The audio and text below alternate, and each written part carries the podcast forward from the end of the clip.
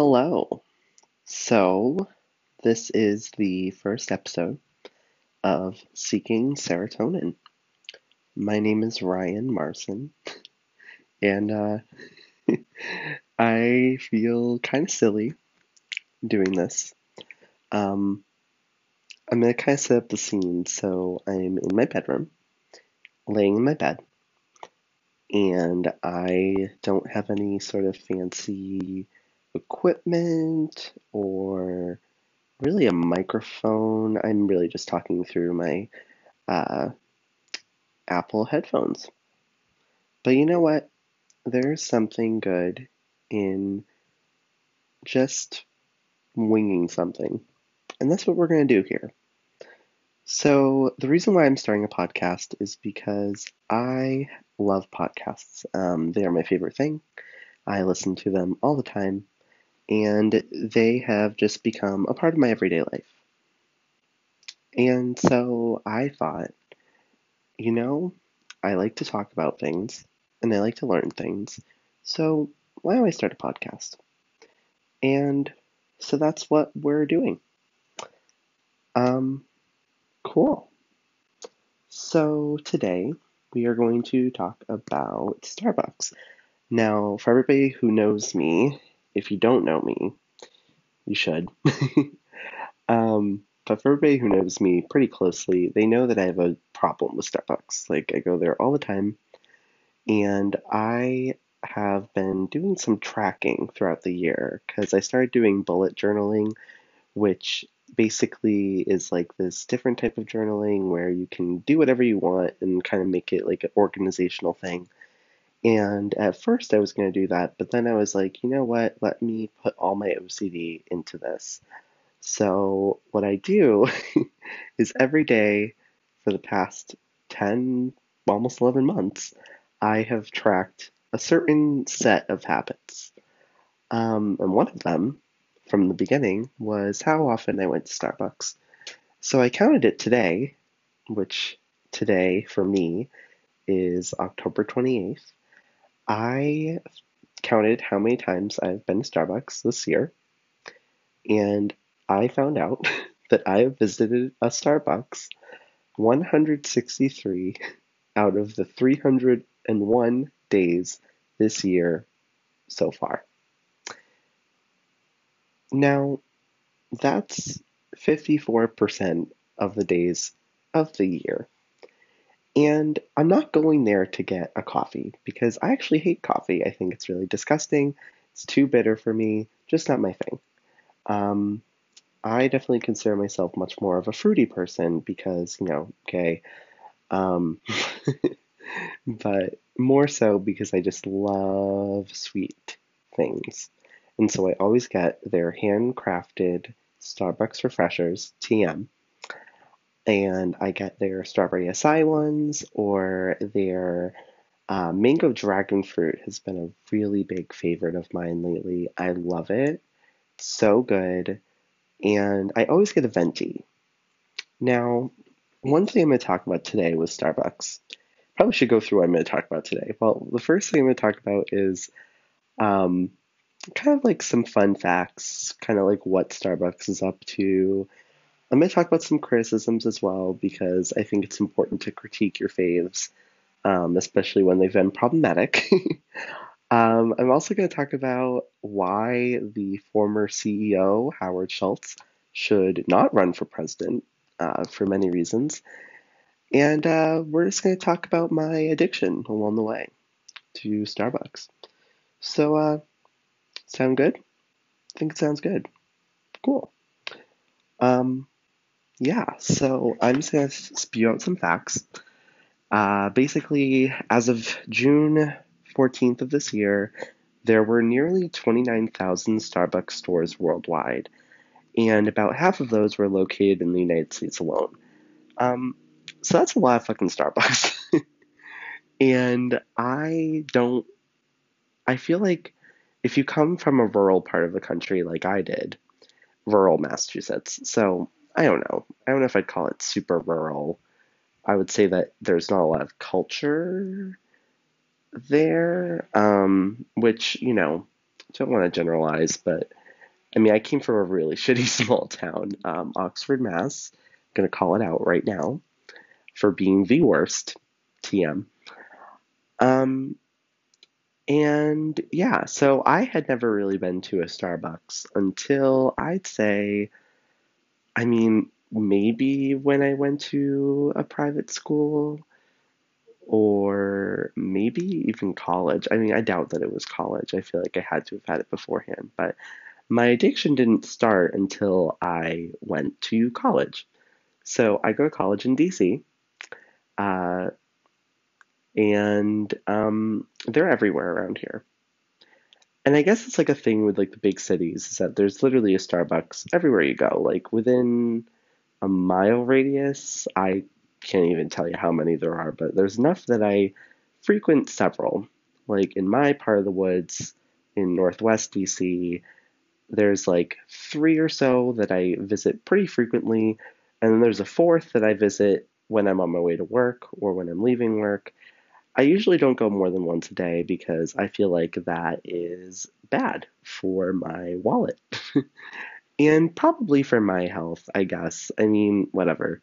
Um, I'm basically just drinking an entire cup of sugar with a little bit of fruit in it. But do I care? Not really. No. Um, I think that it was said best by a woman who I met in a Starbucks once who I'd say was in her 50s or so, and she said to me, You know what? If this $5 drink gets me through the rest of the day, then I consider that a worthwhile purchase. Now, she's making a lot more money than me. I'm assuming. Um, but nevertheless, I, I agree. I feel like, you know, no matter what, you should find time to enjoy things that make you happy and not feel bad about it. Um, but, anyways, so gonna get back on track here. So, yeah, 29,000 stores worldwide. Um, I read a really interesting article as well about how the Starbucks chain is not doing too well in Australia or New Zealand, but I guess it's not doing well in that area because like they actually have good coffee.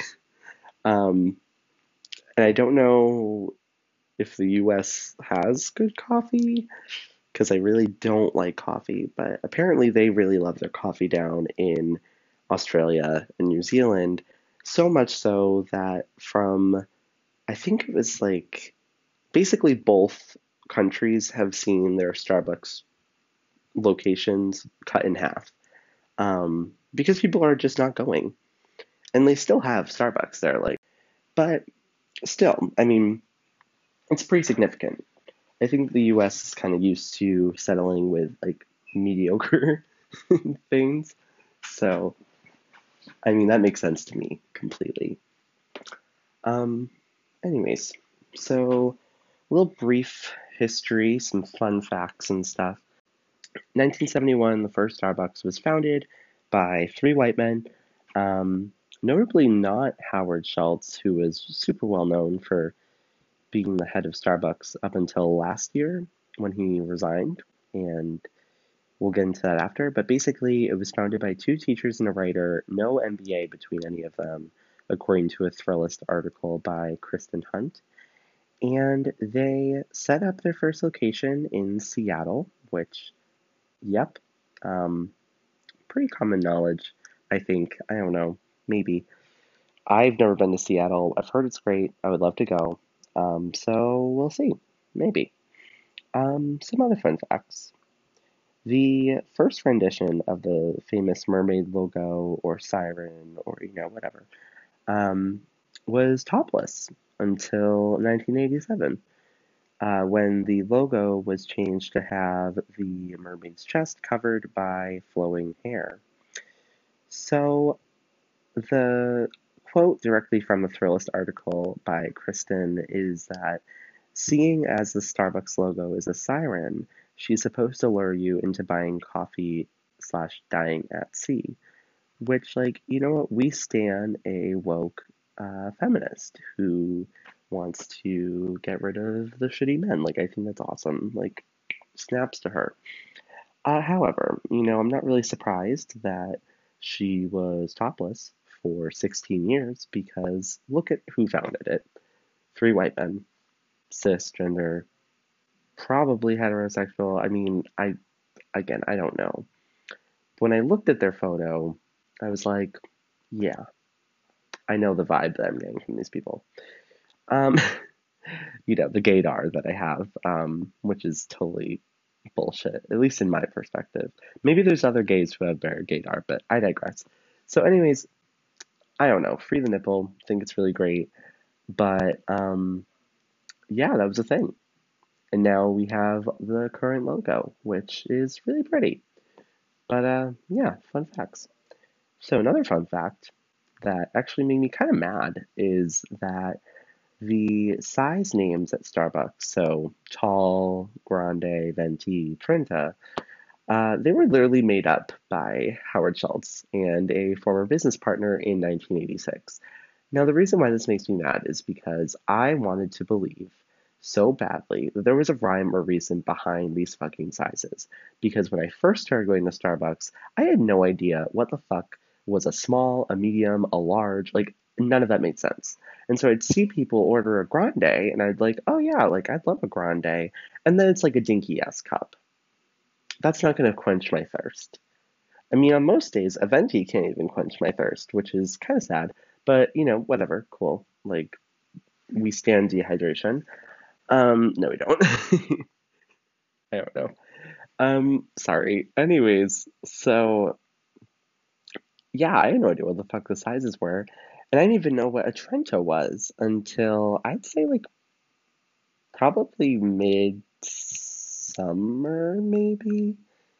I don't know, but I love getting the venti or the Trenta size. It really depends on like if I have my reusable water bottle with me, then I will bring the venti or whatever.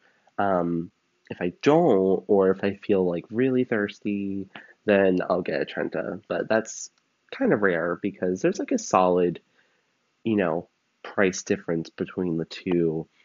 Um, so yeah, I think it's complete bullshit that they are uh, completely made up. And um, yeah, just kind of rattled about that. Just call them small, medium, large, and extra large if you want to, or extra small, small, medium, and large. Like I just, I don't get it. It's dumb. Uh, and canceled. So that's that on that. Um, Okay. So the next thing that I wanted to talk about is Howard Schultz. So Howard Schultz resigned as the CEO of Starbucks in April 2017, and he's reportedly considering a run for president under the Democratic nomination. Um, and I think that there is really not so many people who would be worse for the nomination against Donald Trump than Howard Schultz. I mean, I can think of a few. Michael Bloomberg, big one. Uh, Michael Avenatti, another one. Um, you know, a lot of people named Michael are just not fit for the presidency. And like, I feel like that's a super hot take, but I don't think that there's been a president Michael. I'm actually just going to look that up really quick. Um, yeah, no, I really not seen a Michael, seeing a Martin Van Buren. Uh, I think there's a reason. Maybe Michael is not the name that you want when you are running for president. Yeah, no, there has never been a Michael. All right, well, said that we'd learn things on this podcast and just learned that there's never been a Michael as president. There probably shouldn't be. Um, or Howard. Yeah. I don't know. Anyways. So, here's why I think he's a piece of shit. So, first off, uh, you know, I think that the presidency of Donald Trump has proven that running a large corporation does not automatically qualify you to be commander in chief. And I feel like that's really important to just make clear because there are a lot of people who think that they can just run for president now, and quite honestly, they shouldn't. Like, I still am a firm believer that you should have at least some political experience to run for president because it's a big fucking deal. And if you don't know what you're doing, you end up like Donald Trump, who literally cannot even close an umbrella. There's a video online of him that's recent of him getting onto Air Force One and not closing the umbrella. He just leaves it out on the tarmac thing. Uh, and quite honestly, you know, I've never seen something that's just made me feel so just tired in in a while. It's been a while. I mean, you know, I think like I want to preface that by saying that there's a lot of bullshit that this administration's been doing, but when you find out that your president can't even close an umbrella, kind of scares you. Like that guy's the nuclear codes. And so, I don't know. Maybe he's never had to close an umbrella in his life before, but it was really just a sad sight to see. Anyways, so back to Howard. So Howard Schultz in June, he did an interview on CNBC and said that we need to take a centrist approach, quote, to fixing our economy by cutting entitlement spending. So, entitlement spending typically has some bad connotations depending on where you sit on the issue. Um, you know, the typical definition of entitlement spending in the US is things like Social Security and Medicare and Medicaid and food assistance programs that help out lower income families. And I think that if you haven't had to experience, uh, you know, a lot of economic hardship in your life, it's easier to say, oh, yeah, let's just cut that. But a lot of people rely on that. I mean, my grandparents rely on Social Security and Medicare, um, and I really wouldn't want that cut. And I know plenty of people growing up who relied on food assistance programs. I mean, I had free or reduced lunch offered at my public school. Um, I didn't take it because my grandma knew how to cook, uh, and the food there was kind of grody. Um, but I mean, I just think that like it really shows how Schultz, as Trump, as Bloomberg, as these other people who are thinking that they should run for fucking president, um, you know, it shows that they're billionaires who are really out of touch with what the typical Americans' economic prospects look like on a day to day basis. And I think that we need to be choosing somebody for president going forward who understands what it's like to go through some shit, or at the very least knows that cutting entitlement spendings is not the solution because it's not. There's plenty of other areas where you could cut things. Um, I'd say one example is you know we spend a lot on healthcare costs. Maybe a solution would be you know going to a Medicare for all system, which would actually save us a lot of money.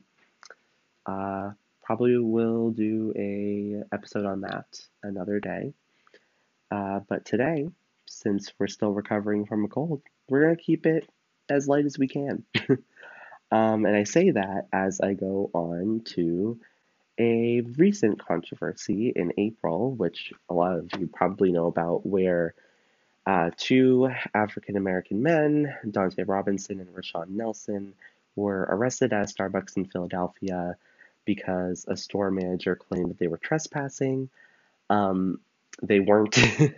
their real crime, quote unquote, was asking to use the restroom without ordering, which um, prior to the incident was uh, not allowed. Which I have a few things to say about that. I mean, I first think that the fact that we're charging people to use a restroom, it just reeks of just bullshit capitalism. And I don't know. I just feel like we've gotten to a point where this country is just a disaster, and you can kind of taste the elitism uh, in the air when you have to pay to use a restroom. I think that's just ridiculous. Um, full stop. It's kind of like paying for water. Why should we be paying for drinking water when Like, I'm talking about bottled water here.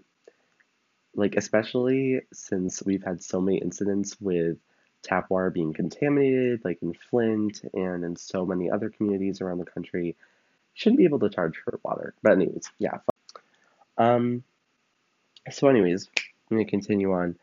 Uh, following the incident, the manager was fired, which is good because he's probably a piece of shit. Um, full offense. And Starbucks ended up closing all of their US stores on May 29th for an afternoon to educate employees on racial bias. Now, I know a lot of people had criticism of this, including myself. I think it's important to note that a company spokesperson said, quote, we know that one day of training will not stop bias or solve racism. These are hard, complex questions, and this is a step in a long term effort. And I think that that is a good, if unsatisfying, message. Um, and I didn't really hear about that until now, that anybody from the company said something like that. Um, so props to that single spokesperson for, you know, being honest that a single day of training does not end racism. I wish that was the case. That'd be lit. Um, but alas, here we are. Um, another change is that Starbucks, uh, since that incident, has allowed people uh, to use their bathrooms without any uh, purchasing going on, um, allowed to sit inside. And honestly, like that should have been how it was from day one. Like if you're a company that is saying how they're so woke and on top of it and that they care a lot about social issues, and at the same time, you're like, you know what, if you even sit in my restaurant, or not my restaurant, my cafe, I don't know. Starbucks is its own brand. Um, but like, you know, the point is like that shouldn't be a conversation that's going on. Like it's a fucking coffee shop. There's so many of them. They all provide the same exact things. The very least that they can do is provide bathrooms for people to use. Um, and I mean, I think that it's good that they finally changed that policy. I think that it's very classist uh, and just, you know, unwoke. Starbucks, be woker. Be more woke. Woke it up. Okay. Uh, as for Robinson and Nelson, they ended up settling with the city. They received a, symbol- a symbolic, sorry, symbolic $1 each, with the promise of local officials setting up a $200,000 scholarship program for young entrepreneurs. Which, you know what, I am glad that they were able to get something from this because I, you know, I, I say that with hesitation because, on the one hand, they should have never had this experience happen in the first place. On the other hand, you know, a lot of people who are subjected to discrimination, whether that be on race, or gender, identity, sexual orientation, etc., they don't get any restitution. Um, and a lot of people go unpunished for being garbage human beings. And so I'm glad in this way that at least they got or are getting something out of it. Um, now, if it doesn't follow through, then I think that the city should just burn. Um, mean, you know, logical step from uh, where we were to where I think we should go next. So, moving on. In 2016, Starbucks announced that it plans to have its over 7,600 stores across the US donate 100% of their unsold food to food banks across the country by 2021. And that's a pretty big deal uh, because, you know, beforehand they would be only able to donate non perishables or pastries that had like a very long shelf life. But now they are able to donate their meals, um, or they will be by 2021 if things go to plan. And that's estimated to be about 50 million meals. And, you know, I think that that is a good thing. Um, I think another good thing about Starbucks is that they are not afraid to trigger conservatives. um, I think one of the most poignant examples of this is the continuous yearly controversy since like 2015 over their holiday cups. Um, basically, in 2015, the uh, Starbucks basically decided that they were going to move from traditional symbols uh, around the holidays that were mostly centered around Christmas to more, um, you know, religiously inclusive symbols. So in 2015, their cup was a red, plain red cup with a logo on it. And in a statement that they released uh, at the time, company said that they wanted to create a culture of belonging, inclusion, and diversity, and meant for the cups to be an invitation for customers to tell their Christmas stories in their own way with a red cup that mimics a blank canvas. So, I mean, they're still bringing up Christmas. So, I mean, you know, take that with what you will. But uh, conservatives really lost their shit. They really were just like, oh my god, the war on Christmas, which is bullshit. And just like, give me a break. Like, just because people celebrate other holidays than Christmas does not mean that your holiday is being destroyed. Um, but anyways, so one fun fact from that period is that in November 2015, our very own president was whining at a rally because people use Happy Holidays instead of Merry Christmas and suggested that we should boycott Starbucks. Um, he even went so far as to say that he would potentially let the lease of the Starbucks in his Trump Tower run out at the end of the year um, for the Red Cup move, even though he claimed that it was one of the most successful ones. So, you know, that kind of says a lot about how petty the president is, and I think also about how, uh, you know, I think that's think think that kind of sums it up. President's really petty. So, I guess that my take after kind of reading through all this information is that I think that we need to be able to criticize the places that we enjoy or the people that we like um, for their problematic aspects. I definitely will be continuing to uh, get drinks from Starbucks, mainly because at this point it's kind of like a habit for me, and I really doubt that I can break that without, like, you know, uh, craving it immediately, especially like if I'm in DC. Like, if I'm back home, I easily do not get Starbucks because it's not around. When you're in DC or in any big city, you are basically, they're everywhere. Um, so, yeah.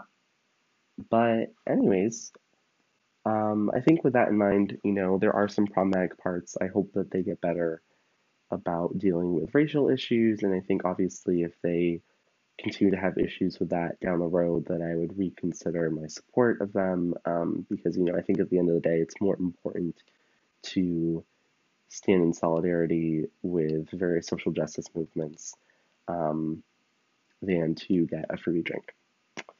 Um, cool. So I think that's it for today. I think that's it. Uh, thank you for listening. I have planned to release a new episode probably about once a week.